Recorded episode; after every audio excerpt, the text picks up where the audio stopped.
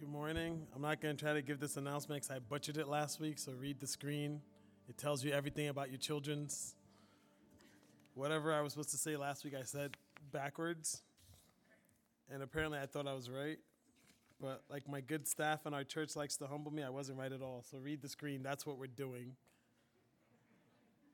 All right, we're good. Um, good morning. We are working our way through Micah again. Um, happy that you guys are here in person. Blessed that you're joining us to worship together.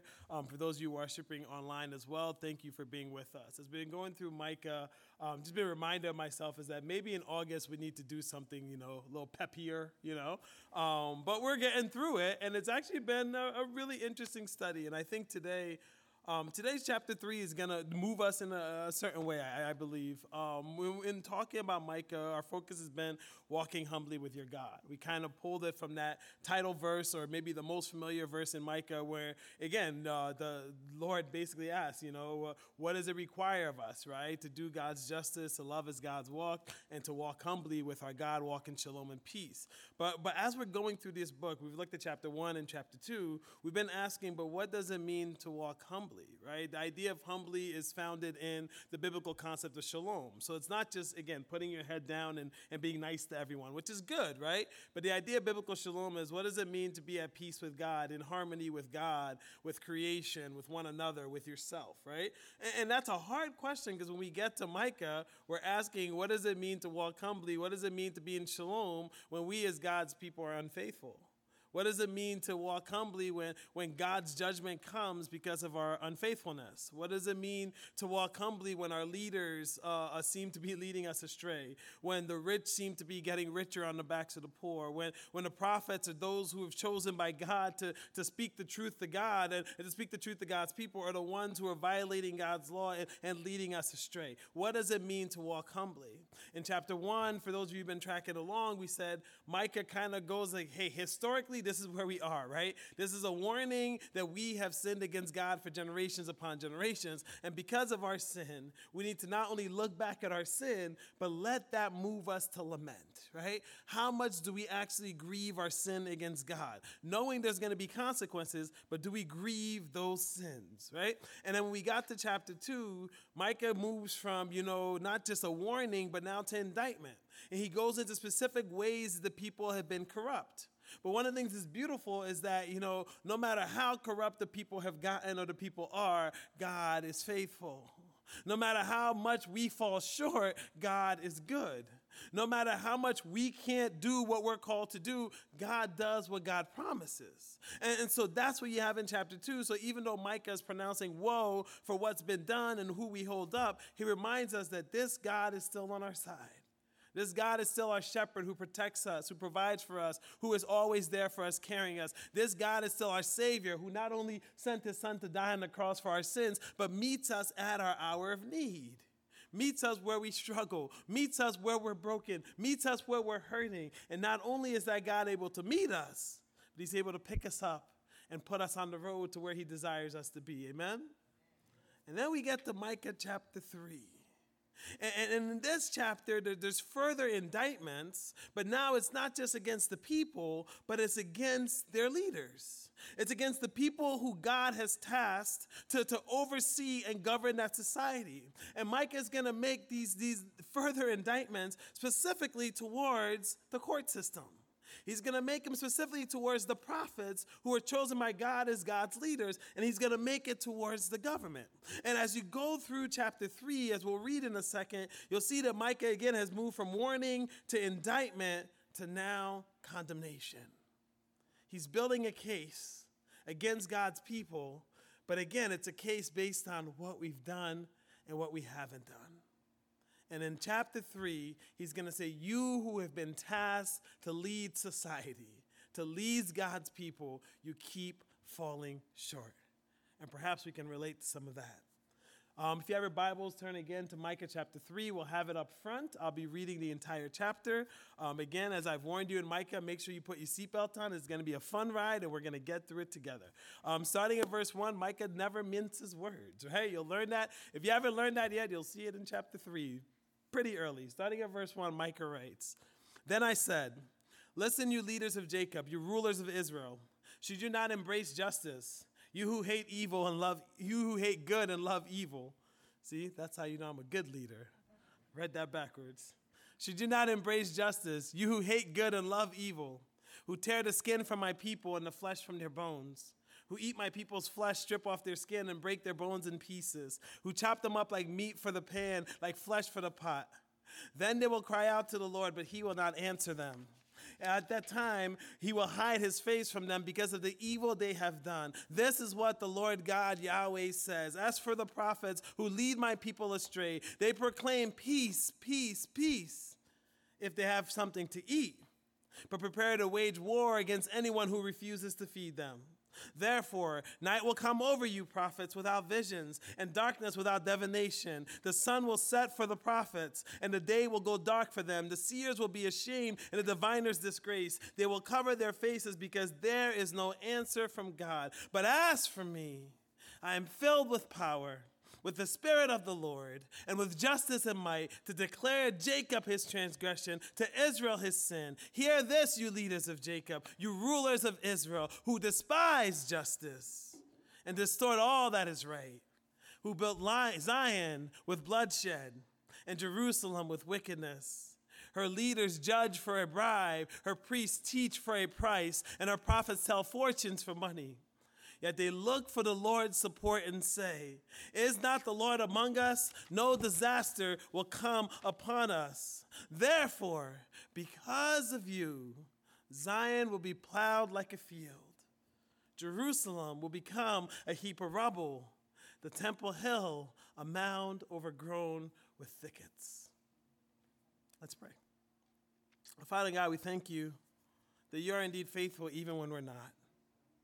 We thank you that you're indeed faithful when the world, when society, when our families, when ourselves all seem to be not only falling apart, but falling apart at our doing, at our incapability to do good, at our love for those things that aren't good, or, or our selfishness that puts ourselves first, much to the detriment of our sisters and brothers. Lord, we ask for forgiveness for not only falling short, but by profiting off injustices but by only thinking about me and mine, by forgetting that we not only belong to you, but we belong to one another. Father God, help us to be a people who not only want justice, but who embrace justice like it's a hug in a home. Help us to be a people who not only rely on your mercy, but who truly live and love like you live and love. God, help us to be a people who not only want peace, but to actually hear your call that we are to be the bridge builders, that we are to be the peacemakers, that we are to be the shalom sisters and brothers, that we are to be working not only to see where the world falls apart, not only to see where there is darkness, not only seeing where the institutions and society all fail and break down, but asking you to help us in our little way, with our little bite of the elephant, with our little skills and gifts and abilities from our little seat in the auditorium to do our little part to make on earth as it is in heaven, to bring justice out of injustices, to bring light into darkness, to bring healing into brokenness, to bring you into our world through the power of the Holy Spirit. In your name we pray. Amen. So, this chapter is Micah kind of recounting where things stand. And it's not a pretty picture. But I think one of the things that's been fascinating about Micah is that a lot of things that Micah talks about, we can relate, even though we're talking about hundreds of years later. Many of us in this room have seen times where we as God's people have been unfaithful. Many of us have been unfaithful to the calling that God's put on our lives, right? To the calling of good that we are to do, to the calling of bringing justice into our world. Many of us can relate to God's judgment coming or a consequence coming because of our sin. Many of us can relate to leaders letting us down, to being frustrated by a country where the rich keep getting richer and everybody else keeps getting broken and suffering. Many of us can relate when, when God's people violate God's law, but also violate God's people. Because it's not just that we violate God's law, but sometimes, in disregarding God's law, we actually violate the people of God. This discontentment that, that Micah speaks of is something that we know very well. Uh, last month, uh, a Gallup poll came out, and, and you know me, I love my Gallup polls, right? Something you didn't expect to hear this morning, but I do love Gallup polls. And one of the reasons I love Gallup polls is it's one of the few ones that seem to be consistently right right? Like they, they still try to be like, we don't have a bent, right? If you watch most of these polls, like people are coming with their angle, but they tend to be right.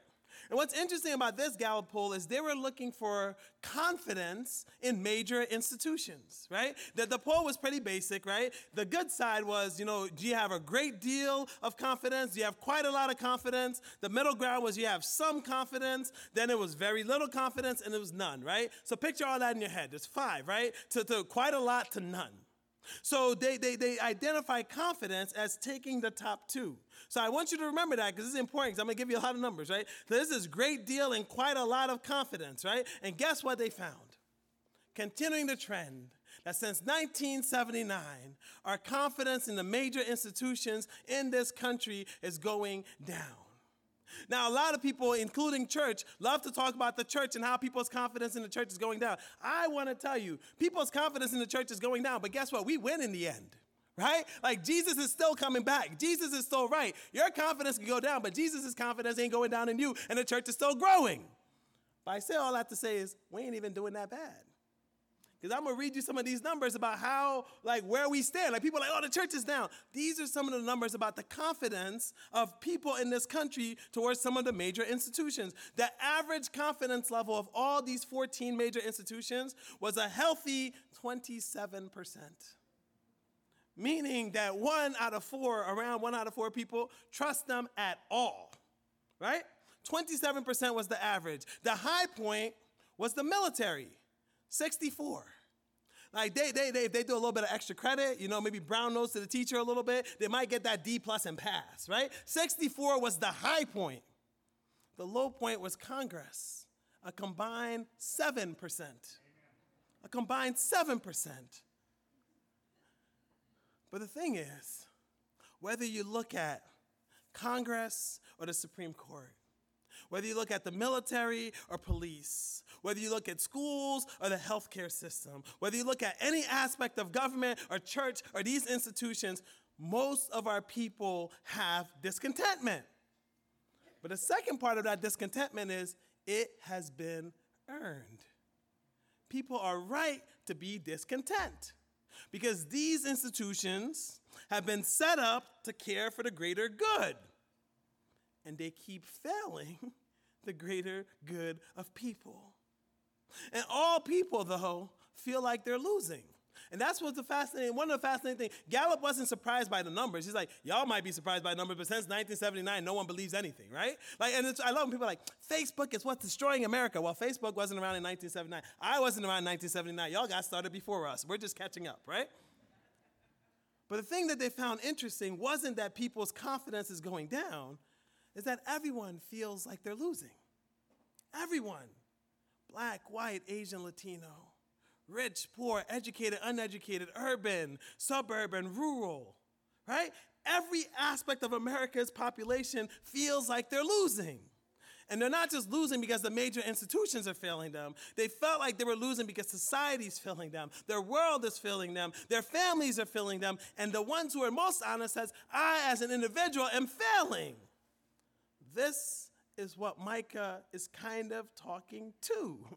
This is why I think we can relate to Micah too. Because when we have a society where the leaders entrusted with the public good continue to let us down, we end up with this level of discontentment.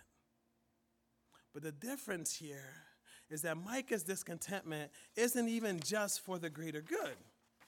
Peter C. Craigie says it like this Injustice was not just peculiar to Micah's age, it is a disease which would permeate every age and every segment of human society, and which must be by every means be eliminated. So I wanted to talk about these major institutions, not just because the greater good are letting us down, but it's not just that they're not doing the greater good, is that some of these institutions are doing great harm some of these institutions are not only not only doing what's best for all, they're actually actively destroying the people that's been entrusted to them. And so, where we switch from Micah isn't just our confidence in these institutions, but a reminder that when our leaders are corrupt, God sees. That when our leaders are not leading the way God has entrusted them to lead, God sees. And if we as leaders are not using our influence, our power, right? I think we've, we talked a lot about how we need to, to sacrifice our privileges, right? What Micah calls us out is not just privilege, it's power right? It's not just about the privilege you have. What's the power you have in your family, in your community, in your schools, in your workplaces? What is the power you have, and what are you sacrificing to allow some of these leaders and institutions to keep harming the greater good? Micah is going to talk about not only leaders leading people down, but how these corporate leaders and these major institutions need to be condemned because they're piloting the flights of injustice as opposed to being the pilots of justice. They're driving society into the ground as opposed to be people who are fighting to uphold the society. And here's the thing about Micah's pronouncements it's not just for the leaders, it's always for us too. So next week, Micah's gonna be like, listen, everything's messed up, but hope is coming. But we ain't in next week. We're on this week, so we're going to sit with this, right? And the question is, how do we walk humbly when this is our reality? If you look at a breakdown of the chapter, the very first four verses is going to talk about the court system, right? And perhaps you've read the new Jim Crow, right? Or perhaps you've talked to an African American sister or brother, and they'll tell you, listen, the laws in this country might be a nine or 10, but how we experience it is a two or three hasn't changed much since 1619. And you may not agree with that, but that is their reality and truth. And if you really don't believe with that, have lunch with me. I'll tell you a few stories. It'll be uplifting to your soul. When we look at the court system, we can see in our culture where it falls short, but Mike is going to talk about where it falls short in his culture. We look at the prophets, we're going to see this tension about who they were called to be and them not being who they were called to be. And when we look at government, we're going to look at what Micah actually thinks the government is responsible for and how God's going to hold them accountable. And starting in verse 1, Micah begins by addressing these chosen leaders of Israel, specifically the court. And he says to them, You not only don't embrace justice, you hate good and you love evil. You choose destroying people over building them up. You choose tearing them down over raising them up. You take everything that they have for your food. In essence, you cannibalize the people God has entrusted to you. And it's very graphic, right? Like the English majors probably love Micah 3, like, well, I love that metaphor, you know, got in there, you know? But the thing is, he's saying, you've been entrusted with power but with this power, instead of actually working and administering justice, you're actually eating your people alive. And it's graphic until you meet someone who's been wrongly charged. I read a story this week of a lady who was in jail for 50 years for a crime she didn't commit. 50 years. I'm not even 50 years old, right? She's been in jail longer for a crime she didn't commit. And I think they've known for a decade that she was innocent, but they had to get the paperwork before she could get out. And that's just one story, right? When we're living and upholding systems that are doing consistent injustices to people, God sees it. And so Micah's response is going to be like, not only are we going to go your condemnation to the punishment that might come, but he's going to do this dance of, of injustices that are happening. And the flip side will be God's justice. But God's justice isn't going to be, yeah, we're going to make things right and feel good, right? Because those people who haven't heard the cries of the oppressed, the marginalized, the weak, the least of these, when their time comes before God, what does Micah say? God will not hear, or God will hear, but not answer their cries. If you're deaf, to the, to the cries of injustice, if you're deaf to the cries of people who are suffering, there's gonna come a day where you'll stand before God and God just might be deaf to your cries. God will turn his face, not because he doesn't love you, because God sees your evil. And as we reminded last week, it's not just the evil that we do, it's the evil that we uphold, the evil that we support, the evil we turn our blind eye to. If you turn your blind eye to injustice, Micah seems to believe God just might turn a blind eye to you. And then he moves from the courts to the, to the chosen leaders of Israel, to the prophets. Now, what's interesting about this is the people back then didn't have the word of God. We said in the beginning of Micah that when he's telling about this warning, he might have preached it for 20 years. And nobody thought to write it down, right? But nobody listened for 20 years. But another thing I want us to understand about these prophets is not only did they not have scripture, but they had a unique position, right? If people wanted to know what God had to say to them, they couldn't just rely that the Holy Spirit is upon them and living inside of them like we do, right? They needed the prophets. And I want you to hear that. They needed the prophets to tell them what God is doing, where God is moving, and what God wants from them. The people are coming with abject need. And what's the response? The response is to only support the governments that they thought gave them the power. The response is to, to cannibalize the people and keep doing injustice. The response is to, to give your, your ministry not based on need, but based on wealth and power and influence, right? Whoever can pay for it, they get the blessing. And if you don't pay for it, well, you don't, you're not blessed anyway. So why are we talking to you? Why are you even in my face, right? Like this is how and what the prophets were doing. And what I love about this passage, right, is that God sees their hypocrisy. A reminder to us that God not only sees everything, God sees our hypocrisy too. When we fall short, God sees it. When we leave good undone, God sees it. When we turn a deaf ear, God hears it. When we turn a blind eye, God sees it too. But not only are they taking advantage of this position, this sacred position, right? Where people had to rely on them to find out what God was saying and doing. They were promising people shalom while not giving them shalom. God bless you, right?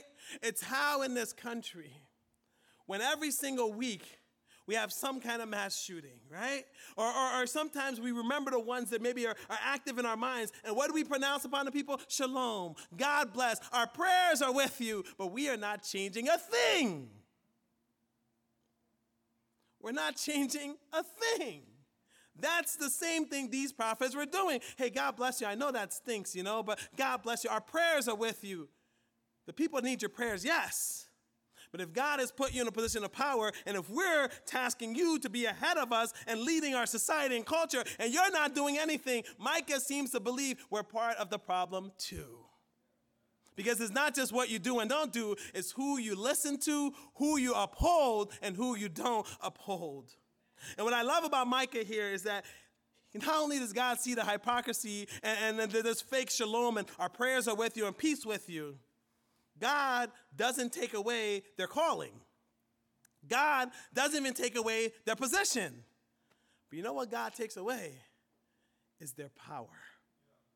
If you're not going to use whatever privilege and power you have for the kingdom, you may still be in that position, but your voice ain't going to sound off anymore, right? Like your heart ain't gonna connect anymore. You're gonna lose that power. And that's what it means. God will take away their blessing. He still calls them prophets, even though they're false. He still acknowledges that they have influence, but God says, you know what? You'll be like a prophet that has nights where the visions would come, but without vision where the sun was set on your prophecy, where you have darkness without blessing. You, as seers who want to see the future, you'll be ashamed. Diviners, you'll be disgraced. No answer that you ask from God will be heard. In fact, not only will you still be in this position of no influence, when you come before God, God will cover God's face.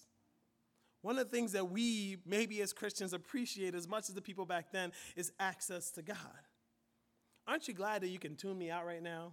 Close your eyes. You're like, yes, we're doing it right now. We're doing a good job, actually.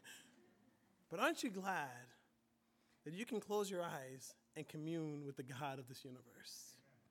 Like, aren't you glad that you have that access because of what Jesus has done? Because of the Holy Spirit that lives inside of you, that you can talk to God right now. But when we are people of injustice, God covers God's face from us. And then there's a little bit of hope here in verse 8. there's a dear brother who I love in this congregation who prays for me all the time and, and, and who, who's a great encourager. I got a text from him this week and he was just like, I was reading through Micah 3 and I was like, oh no. you know, I was just like, this is a whole chapter about the sin of the leaders. I was like, oh no, like, what did I do wrong? Because I did something, you know? But he said, my prayer is that when I see Micah 8, I see that in you. And I realize that's not just for me, that's for all of us. All of us are called to be faithful, like Micah is faithful, even when institutions let him down, when society let him down, when family lets him down, when the world lets him down. We're still called to be faithful. Why? Because we have been filled with the power of the Holy Spirit. David said, What? Take not thy Holy Spirit from me. Yet every single one of you who believes has the Holy Spirit living inside of you. You've been filled up. You've been chosen by God. And I love Pastor Carmen's prayer, right? Our call isn't just to call out sin, that's a good thing. Speak the truth in love. But our call is to do justice where we see injustice. And that's where Micah ends the chapter with, right? The final condemnation to these chosen leaders is that they not only failed to embrace justice, they despise justice. They've built up their country in blood and wickedness. The judges would rather be bribed. The teachers would rather a price. The fortune tellers want a fortune before they tell you anything. And here's, I think, the most convicting verse of the chapter. It's the end of verse 11. These people who are not doing justice, who are administering injustice, who are literally cannibalizing God's people, who are using their power to oppress they still wake up in the morning and say, What? Is not the Lord among us? No disaster will come upon us. And I think that should be convicting to all of us. Because I feel like that's where we are too. Like God's with us. Who can be against us? God's got me. I'm good. God will see me through. All these things can be true. But don't forget the first 10 and a half verses before and the last one and a half verses after, where God seems to be thinking if you're administering injustice or upholding injustice, I'm not going to be with you at all. I'm not going to hear you. I'm not going to see you. I'm going to turn my face from you. I'm not going to be on your side. And then Micah makes another prophecy, and this one takes 100 years to come true. He says, Jerusalem, the city on a hill, you're going to be plowed and destroyed to rubble. Zion, you're going to be plowed and destroyed to rubble. The temple, right, which was like a, a beacon of God's blessing and where God dwells, that's going to be destroyed and down where the thickets are going to grow. And what's fascinating to me about this chapter isn't just that Micah is calling out these leaders and these institutions, is that Micah seems to be challenging us to not only see brokenness in the world or in institutions, but in ourselves. To define ourselves not just by what these leaders do or don't do, but to ask us, how are we doing this dance of justice and injustice? And I love the wording in chapter 3 that he wants us to embrace justice. How many of you have felt a warm embrace? It's comforting, it's healing, it's home. It's nice. It's love. Is that how we approach justice? Do we like justice? Do we admire justice? Or do we actually embrace justice? When we see something wrong, is it enough for us to just speak out against it and say, well, that's wrong? Do we embrace justice? Because that's what Micah is calling us to do to do the opposite of these people, to actually love what is good, hate what is evil. And I'm reminded by that classic quote by Dr. King. And you probably, if you started hearing me this, you probably knew this was coming somewhere, but I'm going to give it to you anyway, right? Injustice anywhere is a threat to justice everywhere.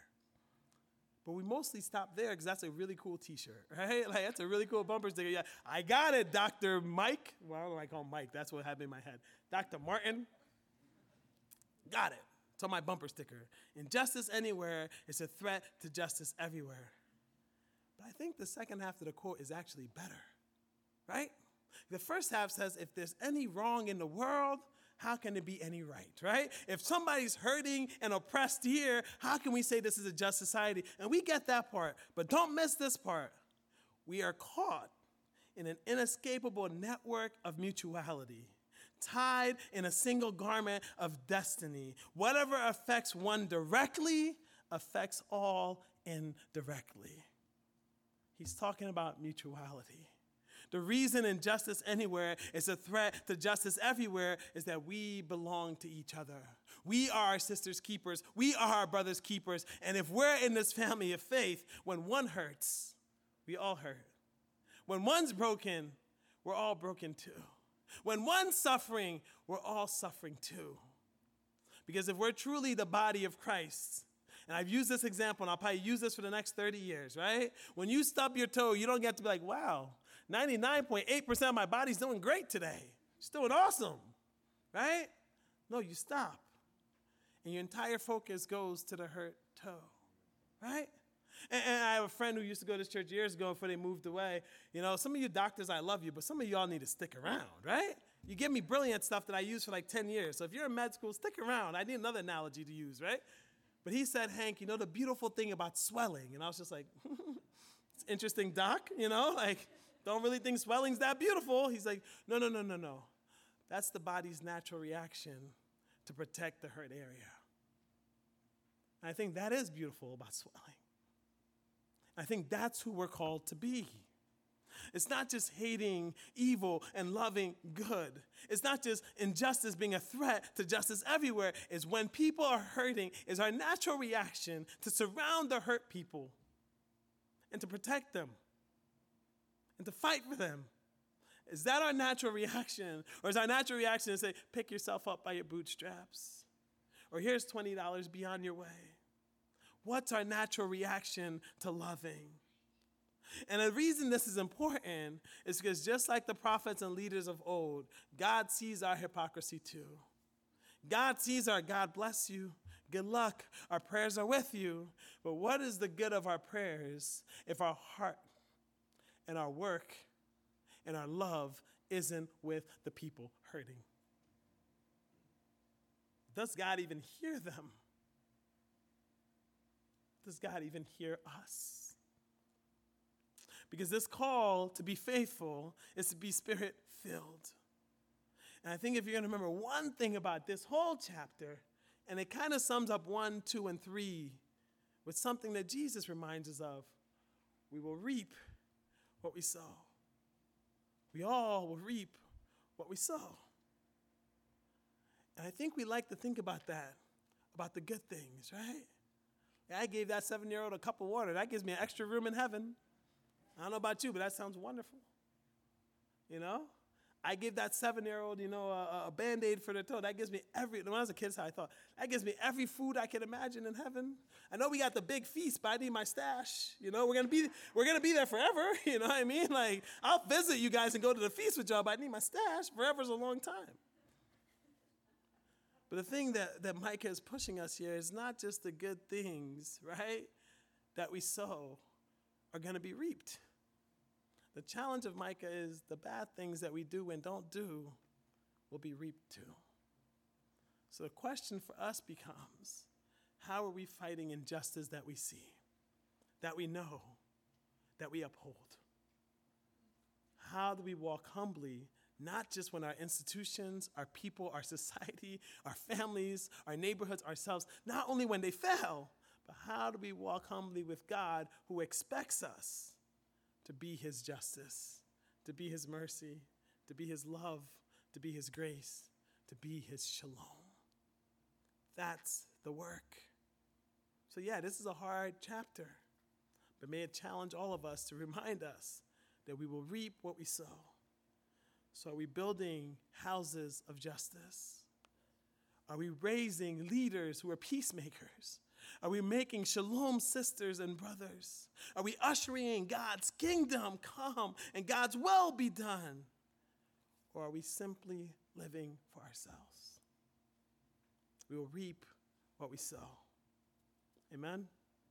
I'd like to invite up Pastor Hannah and the worship team. We're going to close with um, singing a song. I think it's familiar to us. Do it again. Uh, if any of the pastors are in the room, I'd like to invite you up. Um, we'd love to pray for you. We'll be up here in the front. Pray for anything you've got going on, anything um, that, that you have in your life. We'd love to pray for you. Or maybe it's something you want to react to in the service. We'd love to pray for you as well. Um, but as we sing that song, I want us to hold on to this idea, right? Uh, of even though we're unfaithful, our God is going to be faithful. But then we like to do more than one things at once. So while you hold on to that on the left side of your brain, on the right side of your brain, I want you to just ask, how is God calling me to be faithful? In my world, in my workplace, on my street, in my family, to myself. How is God calling me to bring shalom and justice in all these places that I sit in? Right? In my world, in my city, my neighborhood, on my street, in my house, in my family, in myself. How is God calling us to be faithful? Let's stand and sing together.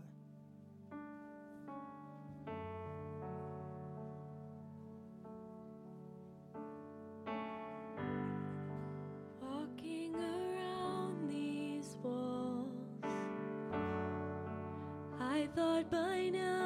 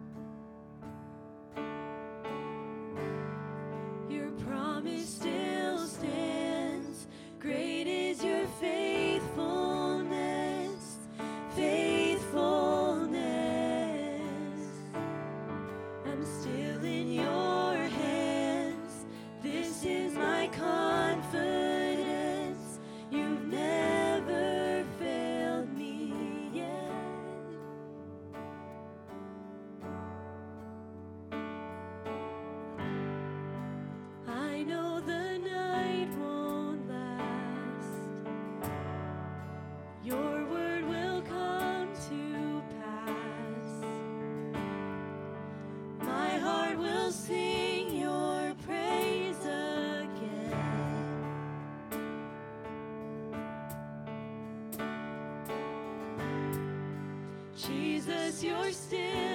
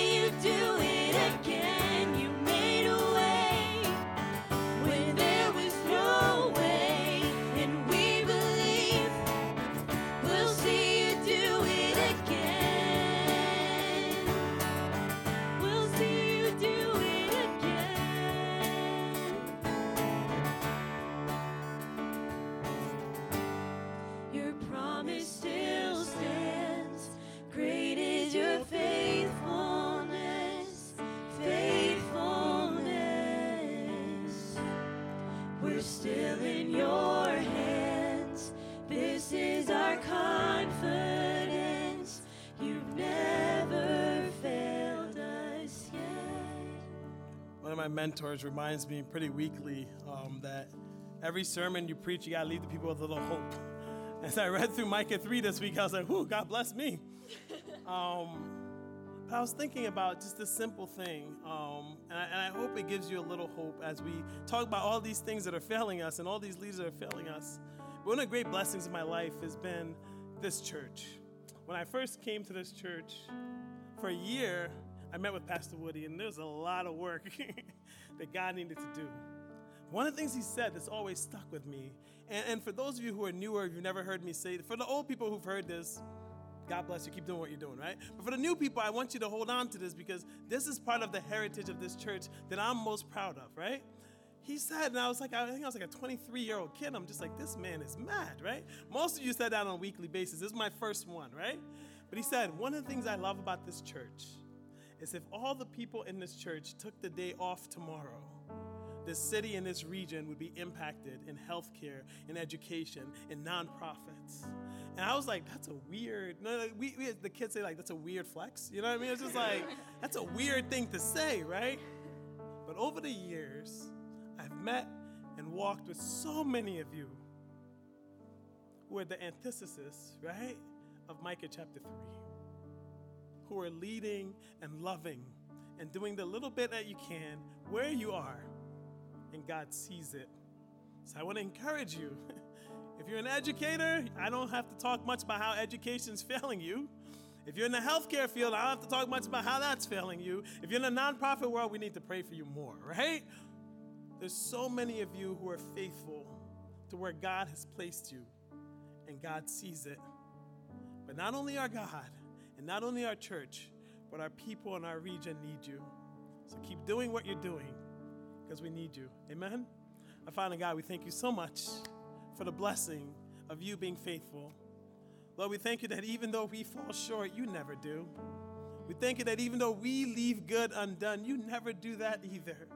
We thank you that even though we sometimes use our privilege or our power for me and mine, how wonderful and amazing and a blessing it is to have a God of all power who uses it for the greater good of his people, for the kingdom come, for a will that brings joy and love and peace and mercy. So, God, we pray that we can be faithful where we are, that we can keep doing what we're doing, that we can be using our power, our privilege, our calling, our education, our resources, all that we are for the greater good of our people around us.